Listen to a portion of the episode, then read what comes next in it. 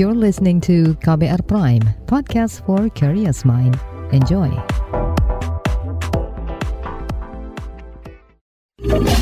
Kamu lagi dengerin What's Trending KBR Pagi.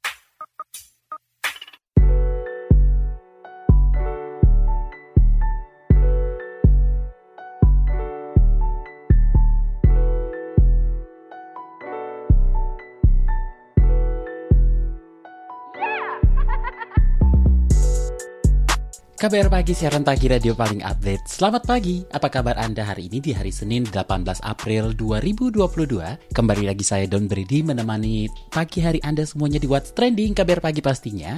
Kita ngobrolin soal banjir kritik face recognition di kasus Ade Armando. Jadi Polda Metro Jaya salah mengidentifikasi pelaku pengeroyokan dosen Universitas Indonesia Ade Armando. Identifikasi dilakukan dengan teknologi face recognition atau metode pengenalan wajah. Nah, cara kerja dari teknologi ini adalah memotret tampilan wajah seseorang. Dari potret ini nantinya akan muncul data seseorang yang mengacu pada kartu tanda penduduk dan ada 9 titik wajah yang dijadikan acuan kemiripannya. Nah, jika ada 8 titik wajah yang cocok, maka dapat diambil kesimpulan 95% cocok. Canggih banget kan, kayak di film-film Hollywood gitu. Tapi dia data dari uh, hasil face recognition ini sudah bocor ke media sosial miris sih ya. Kritikan pun menghujani pihak kepolisian karena penetapan tersangka hanya mengandalkan metode pengenalan wajah. Melalui media Twitter, pakar keamanan siber sekaligus pendiri Ethical Hacker Indonesia, Teguh Aprianto, gak ketinggalan mengkritik masalah ini. Ia mengatakan proses penyelidikan itu harusnya tertutup dan data penyidikan hanya bisa diakses oleh pihak terkait. Selain itu, masyarakat juga menilai seharusnya pihak kepolisian tidak menjadikan metode pengenalan wajah sebagai satu-satunya acuan untuk penetapan tersangka. Semestinya ada tahapan-tahapan lain untuk mengungkap kasus pengeroyokan Ade Armando pada aksi demonstrasi 11 April 2022. Seperti apa? Kita akan dengarkan komentar warganet plus 62 berikut ini.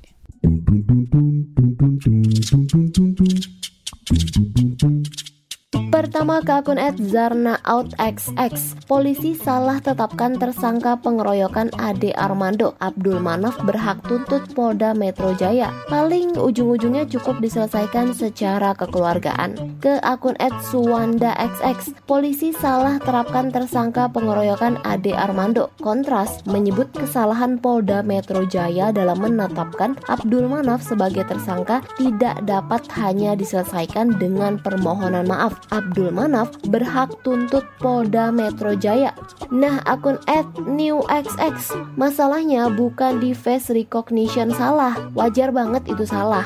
Masalahnya adalah sebelum polisi umumkan tersangka udah ada aja akun buzzer RP yang menyebarkan foto nama dan alamat terduga pelaku yang punya face recognition kan polisi Kok bisa sih? Nah akun at monster XX Apa karena buzzer itu pol? Eh eh eh Nah, akun @sasha_xx wajah dan nama terduga sudah duluan dipush oleh akun-akun pro Ade Armando. Kalau sudah begini, siapa bertanggung jawab? Kejar aja tuh pemilik akunnya, jejaknya banyak kok.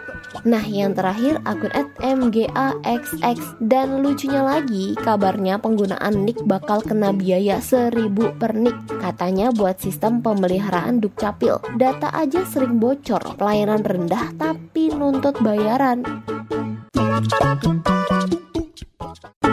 What's Trending KBR Pagi. Balik lagi di What's Trending KBR Pagi, kita lanjutkan obrolan kita pagi ini. Jadi bagaimana sih tingkat akurasi dari teknologi face recognition dalam pengungkapan pelaku sebuah kasus? Kita akan ngobrol bareng Chairman Lembaga Riset Keamanan Siber CISREC, Pertama Prasada. Oke, pihak kepolisian uh, salah mengungkap selaku pengeroyok Ade Armando nih Pak, yang dilakukan teknologi face recognition. Gimana tanggapannya? Kalau teknologi face recognition itu kan sebenarnya teknologi yang simpel gitu. Jadi dia melakukan pengenalan wajah, kemudian dia memanfaatkan AI, artificial intelligence, kemudian untuk mengenali wajah dari foto atau dari gambar, kemudian dibandingkan dengan data di database-nya gitu. Nah, face recognition ini kan identifikasi biometrik ya, jadi dia memetakan muka orang begitu. Nah, ketika yang dipetakan itu gambarnya tidak sempurna, itu yang akan jadi masalah. Kenapa? Karena begitu dipetakan dan dibandingkan ke database, ada beberapa gambar hasil yang mungkin nanti hasilnya mirip-mirip dengan gambar yang digunakan untuk ini, identifikasi itu gitu.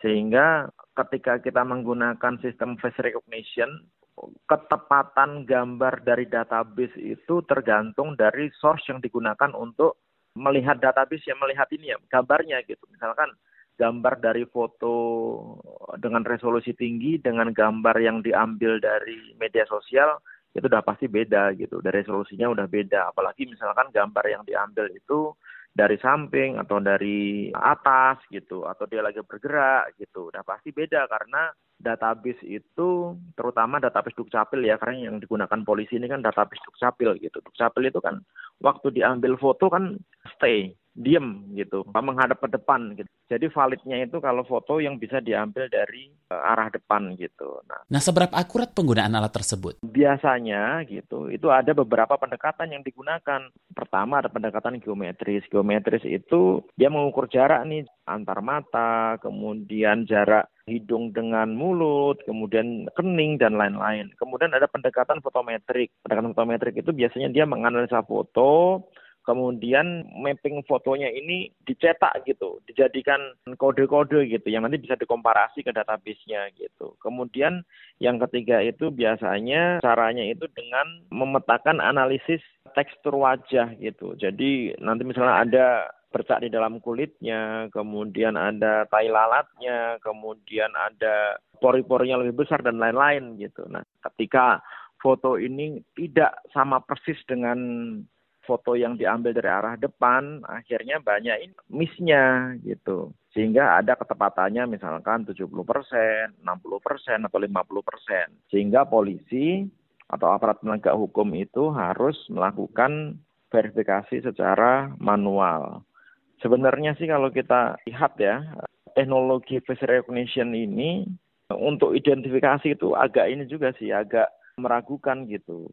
Bukan agak meragukan karena kadang-kadang sumber foto yang digunakan untuk mencari datanya itu tidak dalam kondisi yang benar-benar clean gitu atau clear gitu yang difoto dari depan gitu sehingga kadang-kadang memang ada kesalahan. Ini kan nama wajah dan identitas terduga pelaku yang uh, salah udah bocor. Gimana nih? Seberapa besar kerugian korban? Ya, jadi kalau menurut saya sih polisi terlalu terburu-buru ya ketika mengumumkan tersangka gitu. Karena hanya berdasarkan face recognition kemudian menyimpulkan bahwa itu pelakunya sebenarnya adalah nggak benar. Kenapa? Karena belum tentu gitu sistem face recognition ini benar-benar bisa mengenali 100% wajah yang eh, ada dalam foto tersebut gitu. Dan saya pikir pihak kepolisian juga tahu lah gitu bahwa akurasi foto yang didapatkan dari media sosial, dari tangkapan layar, dari aktivitas orang itu pasti akan berbeda dengan database yang ada dalam hal ini Dukcapil gitu. Sehingga sebaiknya sih kemarin polisi begitu dapat datanya itu langsung melakukan verifikasi. Kalau sudah terlanjur diumumkan tersangka, kemudian ternyata salah, ya kasihan orangnya. Ya pasti minimal dia inilah tetangganya itu ngomong wah ini ini bermasalah nih sama kepolisian ini wah ini anak ini suka berantem nih suka melanggar hukum gitu walaupun akhirnya polisi juga menyatakan bahwa ini salah gitu. Oke, rekomendasi Anda seperti apa? Ya, next time-nya untuk pelajaran bahwa ketika kita menggunakan face recognition untuk melakukan identifikasi itu perlu langkah-langkah lain gitu yang harus dilakukan supaya data yang didapatkan itu 100% terverified, oh ya ini adalah pelakunya, ini adalah orang yang benar gitu. Karena gini, eh, kalau kita berbicara masalah face recognition, itu ada dua sistem yang biasa menggunakan sistem recognition ini. Yang pertama adalah eh, untuk verifikasi, yang kedua untuk identifikasi. Kalau untuk verifikasi itu no question, maksudnya pasti benar gitu. Contohnya misalkan verifikasi ketika kita mau login ke handphone kita gitu. Nah, ketika kita menggunakan handphone yang menggunakan non face recognition muka kita untuk membuka PIN-nya gitu. Itu kan kita ngerekam duluan kan, ngerekam muka kita, suruh nengok kanan, nengok kiri, suruh muter gitu. Sehingga ketika kita mau secara live menggunakan muka kita untuk membuka log dari handphone kita itu langsung terverified gitu karena datanya itu data yang real. Tapi kalau menggunakan face recognition untuk identifikasi ini yang kita harus hati-hati gitu karena ketika muka orang yang digunakan untuk pencarian itu resolusi atau gambarnya kurang begitu benar gitu dan dicocokkan dengan database dukcapil atau database apa pun yang dimiliki oleh pihak kepolisian gitu takutnya tidak 100% benar. Terima kasih Chairman Lembaga Riset Keamanan Siber Cisrek Pratama Persada. What's trending KBR pagi? Newsbeat. Badan Pengawasan Obat dan Makanan FDA Amerika Serikat memberikan izin penggunaan darurat alat tes COVID-19 dengan sampel nafas, yaitu Inspect IR COVID-19 Breathalyzer. FDA menyatakan alat ini digunakan karena kecepatannya memberikan hasil yaitu sekitar 3 menit. Rencana alat ini akan digunakan di kantor medis dan situs pengujian bergerak. Berdasarkan hasil studi alat tes COVID-19 ini memiliki akuransi hingga 90 persen. Namun, pihak FDA tetap menerapkan tes PCR untuk mengkonfirmasi kasus positif COVID-19 karena dianggap lebih akurat. Paus Franciscus mengecam kekejaman perang yang terjadi di Ukraina pada misa malam Paskah di Basilika Santo Petrus. Paus menilai warga Ukraina hidup dalam kegelapan akibat perang dengan Rusia. Paus menyatakan keberpihakannya pada Ukraina dan terus berdoa bagi seluruh masyarakat Ukraina yang mengalami kejahatan perang. Sebelum acara misa, pihak Vatikan menyatakan Paus sempat bertemu dengan delegasi dari Ukraina namun tidak dijelaskan lebih lanjut perbincangan keduanya anak perusahaan Sinopharm, China Nation Biotech Group, dan Sinovac Biotech mendapatkan izin uji klinis kandidat vaksin COVID-19 khusus varian Omicron. Vaksin yang dibuat kedua anak perusahaan Sinopharm itu mengandung virus COVID-19 yang sudah dilumpuhkan dan mirip vaksin asal Tiongkok lainnya yang sudah diekspor ke berbagai negara. Vaksin ini rencananya akan digunakan sebagai vaksin penguat kepada orang dewasa yang sudah mendapatkan suntik vaksin kedua atau ketiga. Berdasarkan hasil studi di Tiongkok, dosis keempat vaksin COVID-19 diklaim mampu meningkatkan level antibodi untuk melawan penyebaran Omikron. What's trending KBR pagi? Banjir kritik face recognition di kasus Ade Armando yang kita obrolin pagi ini jadi Direktur Reserse Kriminal Umum Polda Metro Jaya Kombes Tubagus Ade Hidayat mengatakan kekeliruan penetapan tersangka mungkin terjadi dalam proses pengungkapan kasus. Menurutnya, pihak kepolisian tengah menyelidiki siapa pelaku sebenarnya dari kasus pengeroyokan Ade Armando pada aksi demonstrasi 11 April lalu. Berikut pernyataan Tubagus. Nama Abdul Manaf itu adalah hasil dari identifikasi yang patut diduga. Orang yang diidentifikasikan itu ada, cuman hasilnya adalah yang muncul Abdul Manaf. Kemudian diklarifikasikan oleh pihak petugas di lapangan. Setelah dicek ternyata bukan dia orangnya. Walaupun ada kemiripan. Masih dicari, masih dicari. Belum. Nanti kita kabarin ya. Nah terkait kekeliruan ini, kita akan ngobrol langsung ke Komisioner Komisi Kepolisian Nasional Pungki Indarti. Oke, bagaimana nih Anda melihat kasus ini? Tindakan lebih lanjutnya seperti apa? Sebetulnya kalau saya melihat face ini bagian dari scientific crime investigation ya, jadi penyelidikan berbasis ilmiah. Jadi dengan bantuan alat untuk bisa membantu mempermudah Polri. Sebetulnya cara ini mengganti cara lama. Kalau cara lama ini kan penyidik menggunakan sketsa wajah. Saksi-saksi yang ada diperiksa, terus yang pernah ketemu dengan orang yang diduga pelaku menceritakan oh wajahnya begini begini begini hidungnya begini hal-hal yang spesifik di wajahnya seperti apa kemudian digambar, termasuk juga rambutnya dan sebagainya. Digambar, dibuat sketsa, kemudian diumumkan. barang siapa melihat ini, ini menjadi DPO kami misalnya, kalau itu buron ya. Dengan sketsa wajah itu lama karena mesti harus cari dari awal gitu, scratching dari awal. Tetapi memang permasalahannya adalah ketika membawakan data itu untuk dicari orang-orangnya di database Dukcapil, memang kesulitannya dari sini gitu ya. Atau kalau fotonya yang digunakan misalnya foto tanpa ada aksesoris, misalnya nggak pakai topi atau nggak pakai hoodie gitu ya, itu lebih mudah diidentifikasi karena dengan cepat itu bisa langsung kelihatan, oh ini berarti nicknya sekian, namanya sekian, alamatnya di sini, polisi bisa langsung nyari. Meskipun juga ketika mencari di alamat yang bersangkutan bisa jadi pelakunya udah kabur. Memang perlu kehati-hatian, perlu kecermatan dalam menggunakan face recognition sehingga nggak salah mengidentifikasi. Jangan sampai error in persona keliru orang lain seperti itu. Seharusnya apa saja yang menjadi dasar penetapan tersangka? Enggak, sebetulnya kalau kita berpegang pada ini ya, penetapan tersangka ya, itu mesti harus ada dua alat bukti, terus kemudian dan satu keterangan dari orang yang diduga jadi pelakunya itu. Apakah misalnya cukup face recognition tadi, terus kemudian apakah e, perlu ditambah lagi yang lain? Perlu, saya rasa. Perlu ditambah lagi yang lain, misalnya saksi-saksi yang ada di lokasi pada waktu itu. Nah, terutama saksi korban, karena saksi korban yang berhadapan langsung dengan pelaku. Nah, tetapi dalam kasus ini kan Pak Ade Armando kan dirawat ya di rumah sakit sehingga nggak mungkin lah penyidik bisa langsung mewawancarai, meminta keterangan beliau sehingga menggunakan cara-cara lain, mungkin ada saksi-saksi orang yang ada di sekitar situ yang kemudian ditanya, tetapi kan jumlahnya banyak gitu. Untuk mengidentifikasi kerumunan ini memang kesulitannya di situ, sehingga memang perlu harus berhati-hati. Korban ini berhak menuntut kepolisian atas kesalahan ini mengingat data-data korban sudah tersebar luas di media sosial? Ini yang mesti harus dilihat. Apakah data korban itu bocor? Siapa gitu ya. Kalau penyidik enggak ya, yang diumumkan oleh Polda Metro Jaya itu kan pengumuman resmi ada foto, kemudian ada tulisan diduga pelaku, nama. Cuman itu saja, jadi nggak ada data-data yang lain. Nah, tetapi kemudian ketika di media sosial ada data-data orang yang diduga pelaku itu beredar, itu komplit gitu ya, lebih dari apa yang dipaparkan di media oleh Kabit Humas Polda Metro.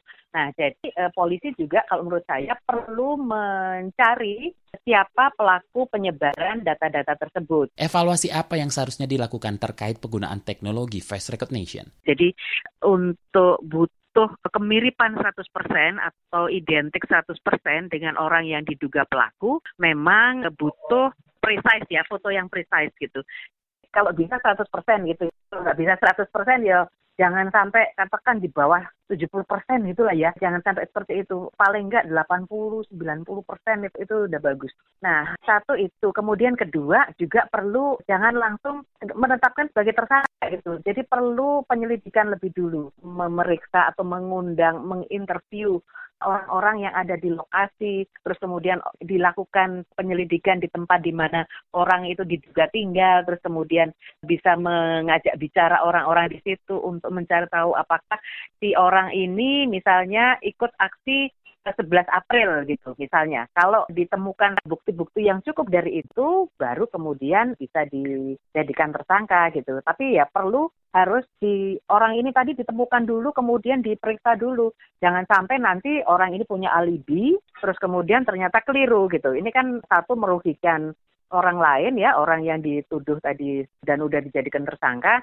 Nah, yang kedua juga polisi akan kelihatan bahwa mereka nggak profesional gitu kalau seperti itu. Nah, jadi menurut saya memang ada banyak tekanan agar kepolisian itu melakukan lidik-sidik dengan cepat gitu ya dalam semua kasus. Tapi jangan sampai pressure dari publik ini yang kemudian mempengaruhi kerja-kerja polisi. Terima kasih Komisioner Komisi Kepolisian Nasional, Pungki Indarti. What's trending KBR pagi? Commercial break. Commercial break. Sekarang kamu nggak bakal ketinggalan berita lagi. Lewat podcast, kamu bisa kembali menyimak apa yang sudah lewat serta obrolan seru di balik sebuah peristiwa. Gak perlu repot download aplikasi lagi. Ketik aja kbrprime.id di browser ponsel pintar kamu dan simak beragam podcast di KBR Prime. Mulai rangkuman berita hingga cerita. KBR Trending, Ruang Publik, Love Bus, Disko, Diskusi Psikologi, Parbada, Ngulas Film, Lika-Liku Mancanegara, Cek Fakta, dan masih banyak lagi. Jadi waktu pas saya mau bunuh diri itu halusinasi saya bilang mati aja buruan sampah katanya mau mati. Teman-teman juga ada pada tahu sih I'm gay. Tapi mereka fine-fine aja sih selama kita baik mereka welcome kok. KBR Prime menemani aktivitas harianmu yang padat dengan beragam informasi dan obrolan seru. Kapan saja dan di mana saja. Temukan juga podcast KBR Prime di aplikasi podcast lainnya. KBR Prime, cara asik mendengar berita. KBR Prime, podcast for curious mind. What's trending KBR pagi?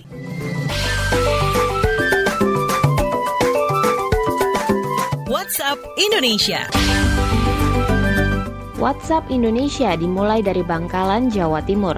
Rumah-rumah warga di Kabupaten Bangkalan, Jawa Timur rusak terimbas ledakan petasan yang tengah dimusnahkan polisi di lapangan tembak Kodim Jalan Kapten Syafir, Kelurahan Bancaran. Melansir CNN, Kapolres Bangkalan AKBP Alit Alarino mengaku pihaknya bertanggung jawab atas kejadian tersebut. Pihak kepolisian berdalih telah melakukan pemusnahan sesuai petunjuk Polda Jatim dan juga sudah berkoordinasi dengan tim Gegana. Kini pihak kepolisian tengah mendata rumah-rumah warga yang terdampak, semisal pecah kaca dan juga plafon runtuh. AKBP Alit Alarino mengaku dirinya masih menunggu cross-check untuk ganti rugi. Sebelumnya, kepolisian Bangkalan menyita 100 kg lebih black powder dan juga 24 biji ribu petasan slang door dari rumah seorang warga desa Langkap, Kabupaten Bangkalan. Petasan-petasan itu diketahui memiliki daya ledak sejauh 3-4 km. Karena dianggap berbahaya, petasan-petasan itu kemudian disita dan dimusnahkan di lapangan tembak Kodim Jalan Kapten Syafir, Kelurahan Bancaran. Selanjutnya menuju Lampung. Polda Lampung akan memberikan penghargaan kepada warga yang berhasil melumpuhkan kelompok begal atau perampok. Kapolda Lampung Irjen Pol Hendro Sugatno meminta masyarakat tak takut melawan para begal yang selama ini meresahkan masyarakat. Hendro menyatakan saat ada korban yang melakukan pembelaan diri hingga melukai bahkan merenggut nyawa pelaku begal, korban tidak akan diproses secara hukum. Pernyataan ini dikeluarkan menyusul kasus korban begal berinisial S di Lombok Tengah, Nusa Tenggara Barat yang ditetapkan sebagai tersangka usai membunuh dua orang begal. Karena kasus ini mendapatkan perhatian publik dan menjadi viral, Mabes Polri memerintahkan penghentian penyidikan atau SP3. Terakhir kita mampir ke Jakarta.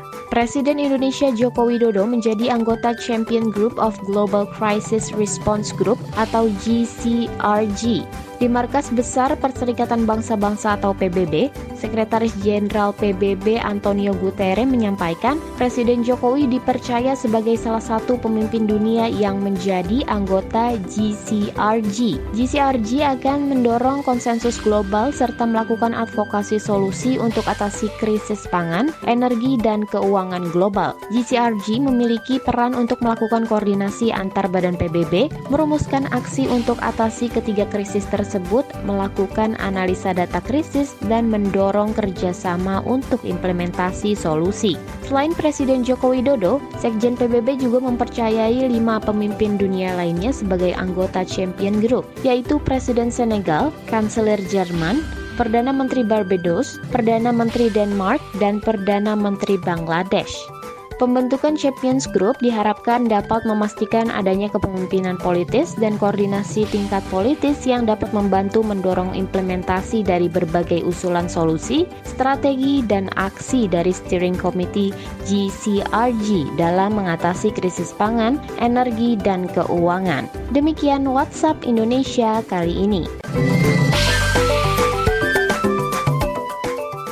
Demikian KBR pagi hari ini. Jika Anda tertinggal siaran ini, Anda kembali bisa menyimaknya di podcast What's Trending yang ada di Spotify, kbrprime.id, dan di aplikasi mendengarkan podcast lainnya. Don't Brady undur diri, besok kita ketemu lagi. Stay safe, bye-bye. Terima kasih ya sudah dengerin What's Trending KBR Pagi. KBR Prime, cara asik mendengar berita. KBR Prime, podcast for curious mind.